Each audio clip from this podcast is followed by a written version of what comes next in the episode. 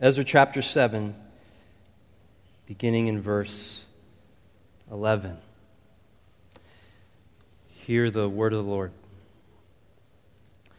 This is a copy of the letter that King Artaxerxes gave to Ezra the priest, the scribe, a man learned in matters of the commandments of the Lord and his statutes for Israel. Artaxerxes, king of kings, to Ezra the priest, the scribe of the law of the God of heaven. Peace. And now I make a decree that any one of the people of Israel or their priests or Levites in my kingdom who freely offers to go to Jerusalem may go with you. For you are sent by the king and his seven counselors to make inquiries about Judah and Jerusalem according to the law of your God, which is in your hand and also to carry the silver and gold that the king and his counselors have freely offered to the God of Israel, whose dwelling is in Jerusalem, with all the silver and gold that you shall find in the whole province of Babylonia, and with the freewill offerings of the people and the priests, vowed willingly for the house of their God that is in Jerusalem. With this money, then, you shall with all diligence buy bulls, rams, and lambs, with their grain offerings and their drink offerings. And you shall offer them on the altar of the house of your God that is in Jerusalem. Whatever seems good to you and your brothers to do with the rest of the silver and gold, you may do according to the will of your God. The vessels that have been given you for the service of the house of your God, you shall deliver before the God of Jerusalem and whatever else is required of the house of your God, which it falls to you to provide, you may provide it out of the king's treasury. And I, Artaxerxes the king, make a decree to all the treasurers in the province beyond the river. Whatever Ezra the priest, the scribe of the law of the God of heaven, requires of you, let it be done with all diligence, up to a hundred talents of silver a hundred cors of wheat, a hundred baths of wine, a hundred baths of oil, and salt without prescribing how much. Whatever is decreed by the God of heaven, let it be done in full for the house of the God of heaven, lest his wrath be against the realm of the king and his sons. We also notify you that it shall not be lawful to impose tribute, custom, or toll on any one of the priests, the Levites, the singers, the doorkeepers, the temple servants, or other servants of this house of God. And you, Ezra, according to the wisdom of your God that is in your hand, appoint magistrates and judges who may judge all the people in the province beyond the river, all such as know the laws of your God. And those who do not know them, you shall teach.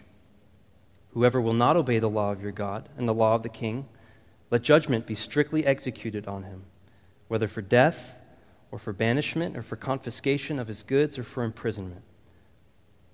Blessed be the Lord, the God of our fathers, who put such a thing as this into the heart of the king to beautify the house of the Lord that is in Jerusalem, and who extended to me his steadfast love before the king and his counselors, and before all the king's mighty officers.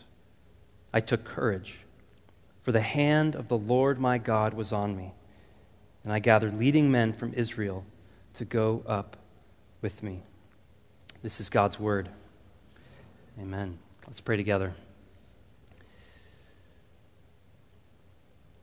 Father God, this evening we come to you and we bring our hearts, we bring our burdens, we bring our joys, we bring our pains.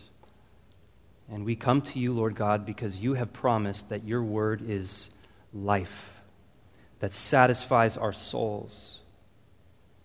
So, Father, I pray that tonight you would do a miracle, that you would supernaturally meet every need in this room by your word, by the power of your spirit. Pray that you do it all in Jesus' name. Amen.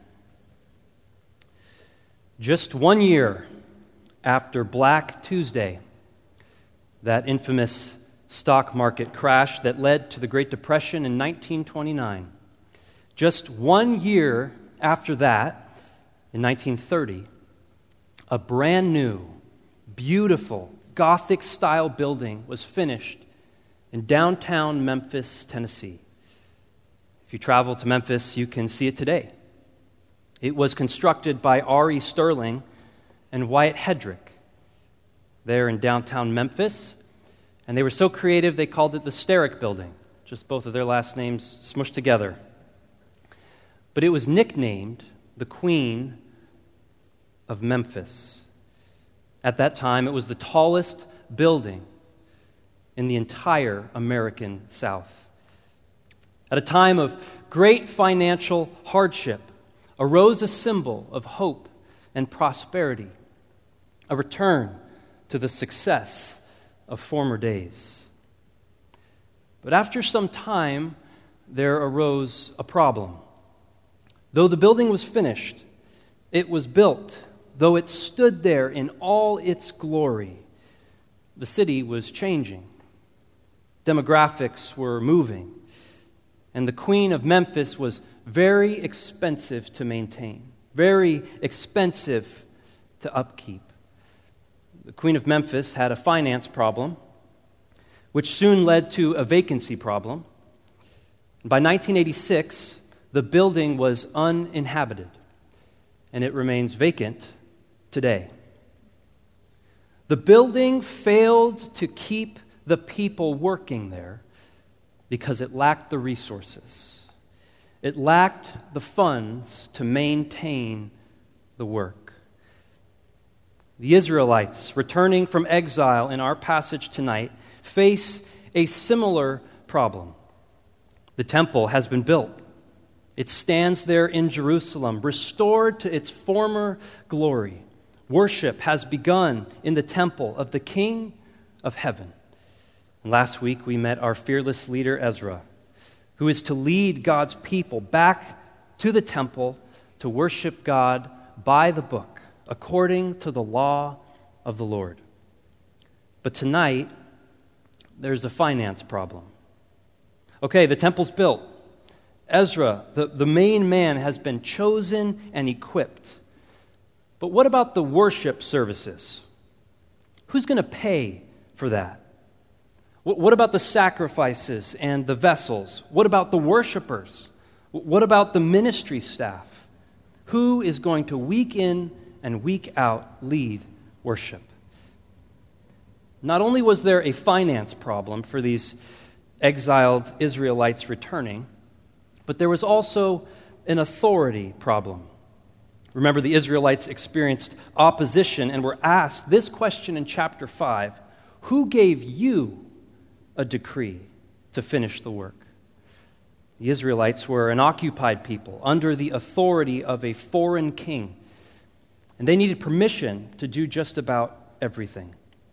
So, on top of a finance problem, Ezra and God's people have an authorization problem. Who gives you, Ezra, the authority to do this work? And so, our text this evening is God's answer to the authority problem and the finance problem. It's a copy of the royal decree of Artaxerxes, which was the law of the land. Remember, a royal decree was law. And this decree is addressed to, you can see it in verse 11, Ezra, the scribe and the priest. And what does it say? It says in so many words Israel, you have all the authority and all the resources you need from the king to worship God. Open the royal treasury. We are going to study and, and see tonight. The sermon in a sentence is this that God Almighty richly provides everything needed to worship Him rightly. God Almighty richly provides everything needed to worship Him rightly. Our text gives us in three sections all of these benevolent provisions, these bountiful endowments that God has graciously given to His people so that they might be able to worship Him rightly. In the first section, we see that God has richly provided a people and a sacrifice. A people and a sacrifice. We see this in verses 12 to 20. They say this Artaxerxes, king of kings, that's a prideful claim, to Ezra the priest, the scribe of the law of the God of heaven, peace. And now I make a decree that any one of the people of Israel, or their priests or Levites in my kingdom, who freely offers to go to Jerusalem, may go with you.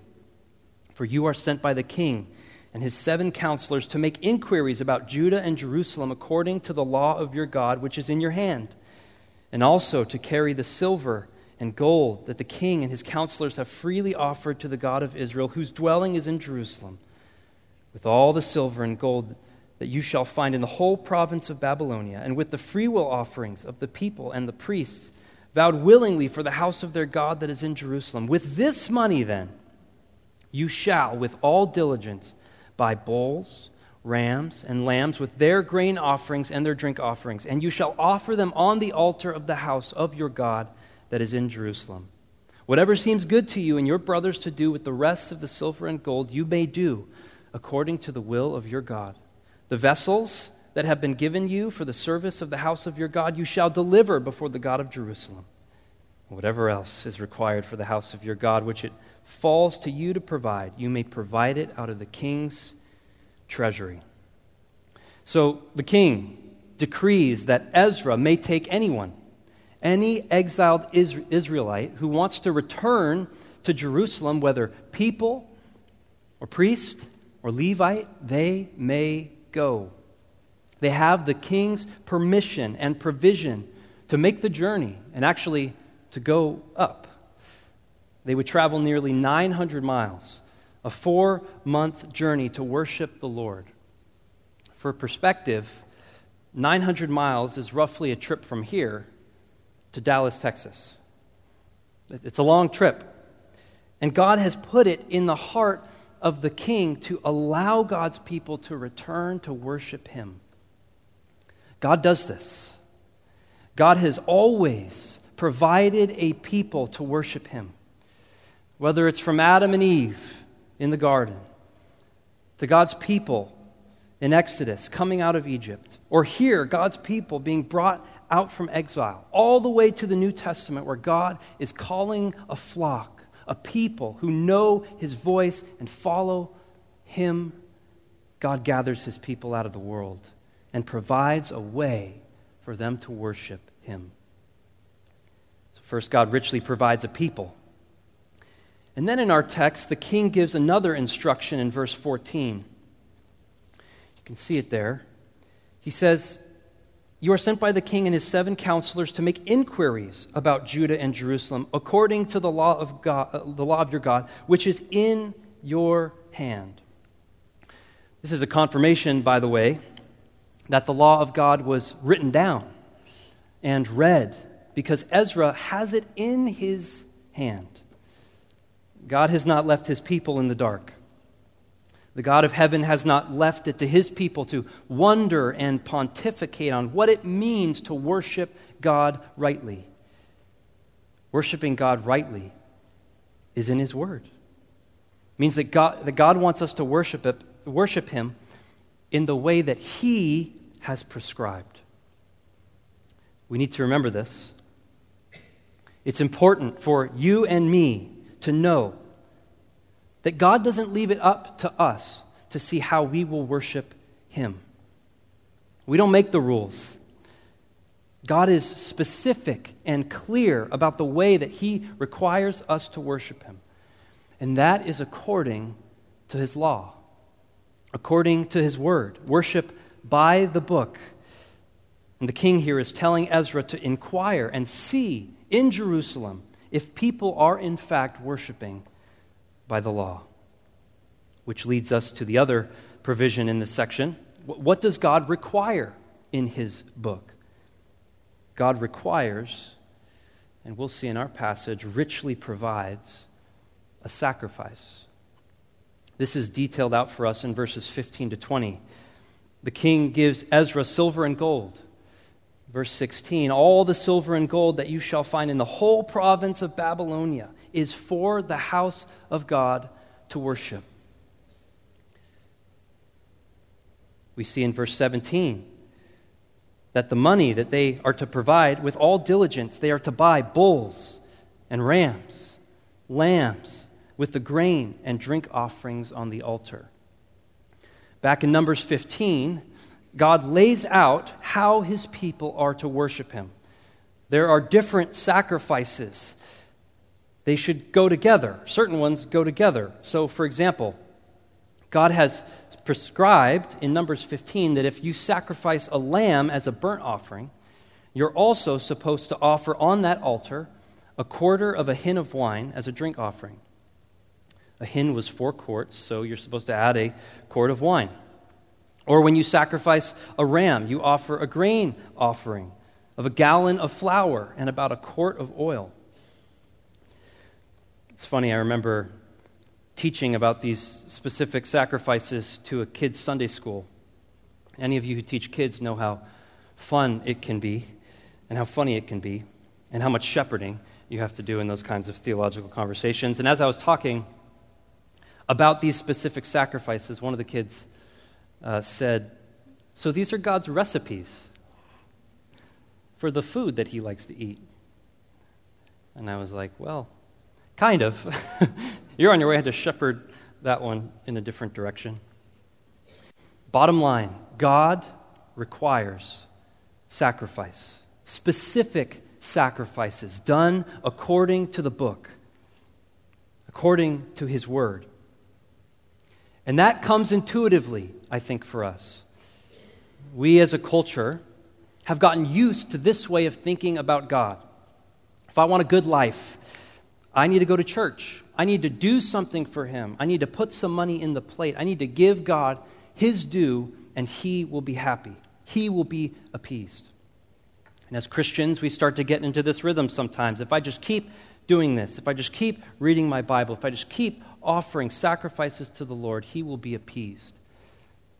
It's in our nature to want to bring something to God's table. I remember in college going to a white elephant Christmas gift exchange, and I was completely unfamiliar with what that was. I had no idea. Apparently, a white elephant Christmas gift exchange is when you bring a wrapped gift, uh, which is then put in the center and then picked by different people who are at the event, and um, it's confusing. And uh, at the end, you steal from one another. It sounds very pagan, um, but fun. but fun, I guess. I remember showing up, not knowing what I was showing up to, and I didn't, I didn't have a gift. And I felt this, oh no. I, I felt this inadequacy. I, I felt this fear helplessness set in. Everyone else brought something. I, I needed to bring something. And so I proceeded to take off my shoes. And I put those in a little white Jewel-Osco bag and I tied it kind of with a bow and I put that in the center. And that night I walked home without shoes. But, but I got a really cool 50 cent little mug, so that, that made up for it. We've all experienced at some point or another the feeling of inadequacy and helplessness when we should have brought something, we should have delivered, but instead we show up empty handed. Nothing in our hands. And the truth is, that's exactly how we stand before God empty handed, nothing to bring Him. Oh no. God in heaven requires a sacrifice to offer him, to atone for our sins, to pay for our crimes against him. And we don't have it. But our passage gives us this hint, this gracious truth that, that God actually prescribed sacrifices so that one day he might provide them. God doesn't just provide a people to worship him, but he provides the actual sacrifice himself. Consider our text. God's people are just returning to Jerusalem. They're poor, they're straight out of exile, unable in their own resources to provide any sacrifice for themselves. And what does God do? Out of the royal treasury. God richly provides sacrifices on their behalf. God comes to the aid of his people and gives them as an act of unmerited favor, as an act of grace. He gives them all the sacrifices that they will ever need through this royal decree. And we, much like the Israelites, are poor, spiritually poor, straight out of exile unable in our own spiritual resources to provide any sacrifice to make us right with God. But what did God do? God said, Open the royal treasury of my infinite grace. I will give you the most costly gift, a perfect, once for all sacrifice, the life of my one and only Son, Jesus Christ when we were spiritually bankrupt, when we were yet sinners in need of a Savior, when we arrived to the party of God, we had nothing to offer. Oh no. But God came to the aid of His people, and as an act of unmerited favor, all grace, God gave us the only sacrifice that we will ever need through the blood of Jesus Christ shed on our behalf. Hallelujah, church. He provided for us. He provided the perfect sacrifice on our behalf. Do you know this sacrifice? Maybe this evening. You can believe and trust in, for the very first time, the sacrifice that God has provided richly in Christ for your forgiveness. Maybe you're a believer here tonight? Are you still trusting in Christ as the only sacrifice that God has provided? Our daily life of living as, as sacrifices for God, as a result of the gospel, by the power of the Holy Spirit, as Christians, adds nothing to Christ's atoning work. God has richly provided everything we need to rightly worship Him because Christ has sacrificed His life on our behalf. Amen? Well, in the second section, we get another piece of God's provision.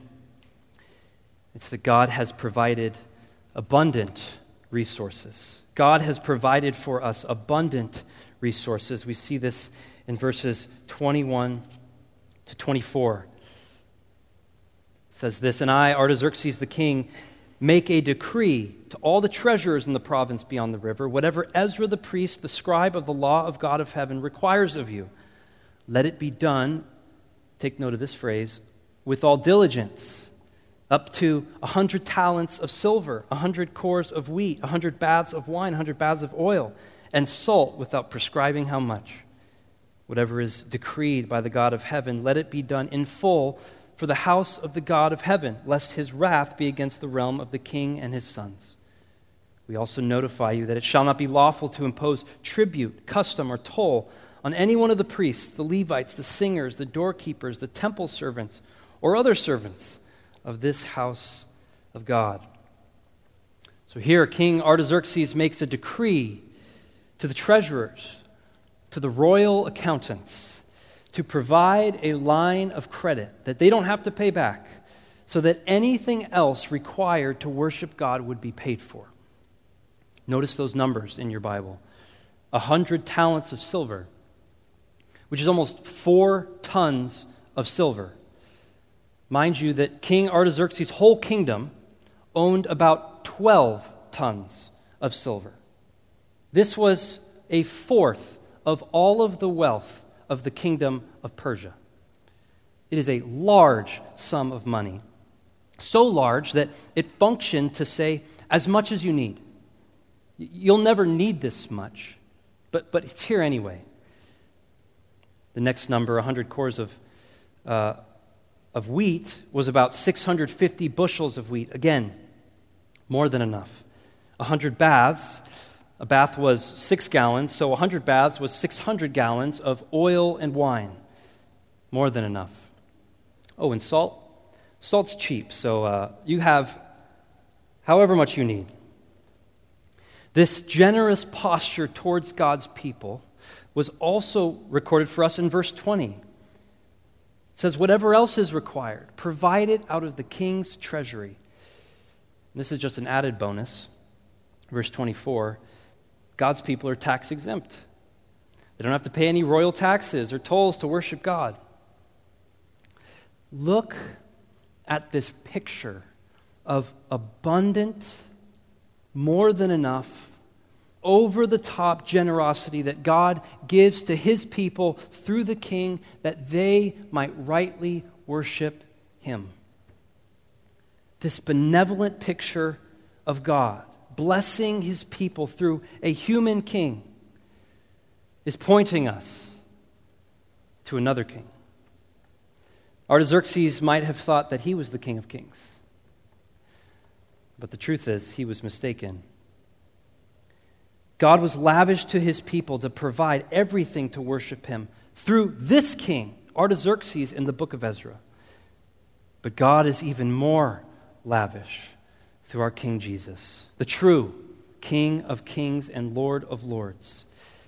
The spiritual blessings in Christ are infinitely greater than any material blessing on earth. God has opened his royal treasury for all who would believe in the Lord Jesus. Got a question for you tonight. When's the last time you sat and meditated on the abundant spiritual blessings you have in Christ? How might that cure the discontentment in your heart? Let's do that together right now. We already mentioned that Christ is the perfect, once for all sacrifice on your behalf. You have peace with God, Ephesians 2:14. You have peace with God. Ephesians 1:3, we already mentioned that we have been blessed with every spiritual blessing in Christ. There is nothing that God has withheld from you in Jesus Christ. Or 1 Peter 1 4 says, You have an imperishable inheritance kept in heaven for you. God is keeping an inheritance for everyone in Christ. 1 Thessalonians 5:11 reminds us that, that we are to encourage one another, that we have a family of faith. That even if you have a broken family you come from, there is a family of faith to encourage you. We have the hope of the resurrection of the dead. 1 Thessalonians 4:17 is an encouragement to us that we will be with the Lord Jesus forever, that we know where we are going when we die. What a blessed thought. I could go on and on and on about all the spiritual blessings that we have in the Lord Jesus. But maybe the greatest gift of all is that in the gospel you get God himself. In the gospel we get God and He dwells with us by the Holy Spirit. If you are a Christian, all of these blessings are yours. Enjoy them. Don't forget them. Don't assume them. Receive them. Enjoy God in them this week. We do not serve a stingy God. God has provided abundant resources, never ending, more than enough, over the top generosity in Christ so that we might worship Him rightly. Well, we have a final section of this letter where we see that God has richly provided godly leaders to teach His Word. God has richly provided godly leaders to teach His Word. We see this in verses 25 and 26. The letter concludes this way And you, Ezra, according to the wisdom of your God that is in your hand, appoint magistrates and judges who may judge all the people in the province beyond the river, all such as know the laws of your God. And those who do not know them, you shall teach. Whoever will not obey the law of your God and the law of the king, let judgment be strictly executed on him, whether for death or for banishment or for co- uh, confiscation of his goods or for imprisonment. Whew. One thing is for certain the king was very serious about God's word being obeyed. And so he decrees that Ezra, along with other magistrates and judges, be appointed to teach God's people how to live. Remember, from the Bible's point of view, worship is not just what happens on Sunday morning in the sanctuary, in the temple. Worship happens all the time. We don't just come to worship, we come worshiping. And God provides godly leaders to teach the Bible, model the Bible, equip God's people to obey the Bible in word ministry has been so helpfully preached for us last week. Certainly, we don't legislate the Bible in the same way that the king does here or the ways that the Israelites did, where adultery is ended in public stoning. But in the life of the church, God's word is the standard, it's the final authority. We seek to conform all of our lives to the holy word of God. And God provides godly leaders to help us do that. Ephesians 4 11 to 12, such a helpful scripture for me personally, says that Christ, He gave the apostles, the prophets, the evangelists, the shepherds, and teachers to equip the saints for the work of ministry, for the building up of the body of Christ. God gives shepherds and teachers to equip us, to kick us in the pants sometimes when we need it, to encourage us when we need it, to exhort us when we need it. God richly provides godly leadership to build up his people in him. Here's a question Do you believe that your pastors are given by God to love and lead and teach you? Or are pastors more like employees of a 501c3 called the church? and that are who are hired and fired at will. Pastors, ministers of the word, godly leaders are given. They're raised up. Our text uses the word appointed, commissioned by God to teach us to know the Lord and to know his word. Pastors are part of God's provision. Teachers of the word are part of God's provision for his people. God Almighty richly provides us with ministers of the word to teach us and guide us in our worship of God so that we might worship him rightly. You'll notice that there are two little glorious verses left here in our passage. The letter from the king Artaxerxes ends, and Ezra responds to the royal decree of the king in first person saying in verses 27 to 28, you can see them in your Bibles. He says, Blessed be the Lord, the God of our fathers, who put such a thing as this into the heart of the king, to beautify the house of the Lord that is in Jerusalem, and who extended to me his steadfast love before the king and his counselors and before all the king's mighty officers. I took courage for the hand of the Lord my God was on me. And I gathered leading men from Israel to go up with me. What is Ezra's response to this generosity? Does he say, King Artaxerxes, thank you for being so generous towards us. I will make sure that as our largest donor ever, that you get the best seat in the temple. If you need anything to change, just let us know. Ezra does not praise Artaxerxes. Ezra praises the Lord, the God of our fathers. Ezra looks right past the human donor and directs his eyes to the one who truly gave this gift, the Lord God Himself. Ezra affirms God did this. God put this thing in the heart of the king. God intended to beautify and adorn his house with worship. God extended to me his steadfast love through this human's generosity. What a great example for us. How do we respond to God when He treats us and deals with us so generously in Christ? We bless God's name. How do we respond to donors, large donors, who give to the work of God's church, to the work of God and His house? We bless God's name.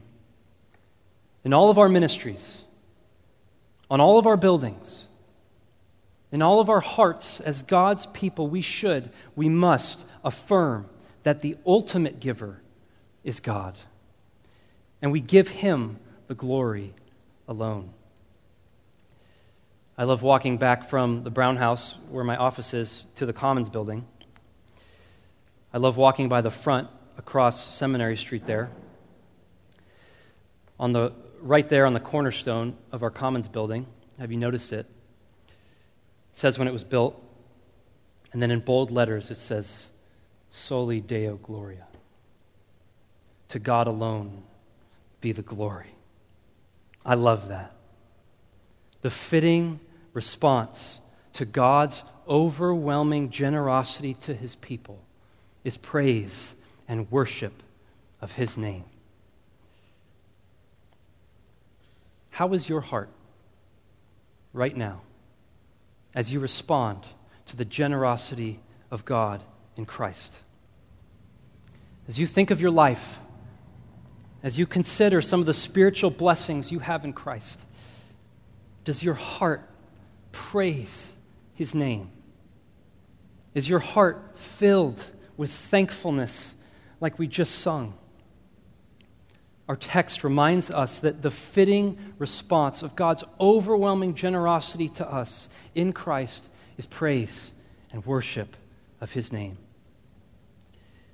As a response to God's generosity and praise, but I love this. He also, second half of verse 28, he takes courage. He takes courage, verse 28. Why? For the hand of the Lord my God was on me.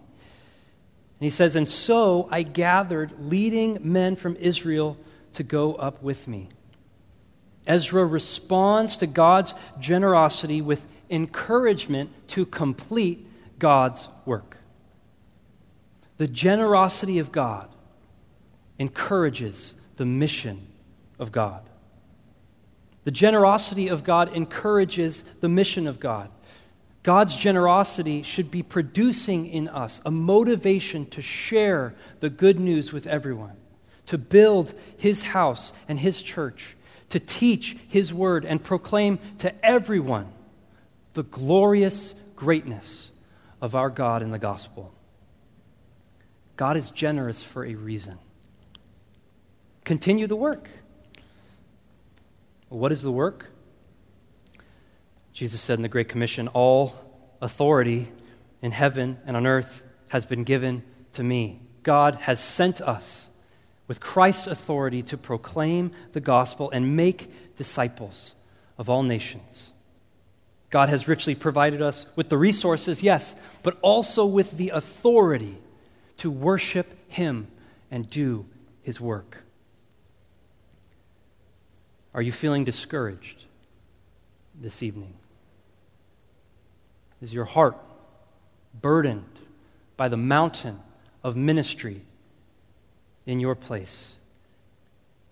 Behold, take a good, long look at the generosity of God to provide for his people so richly in Christ.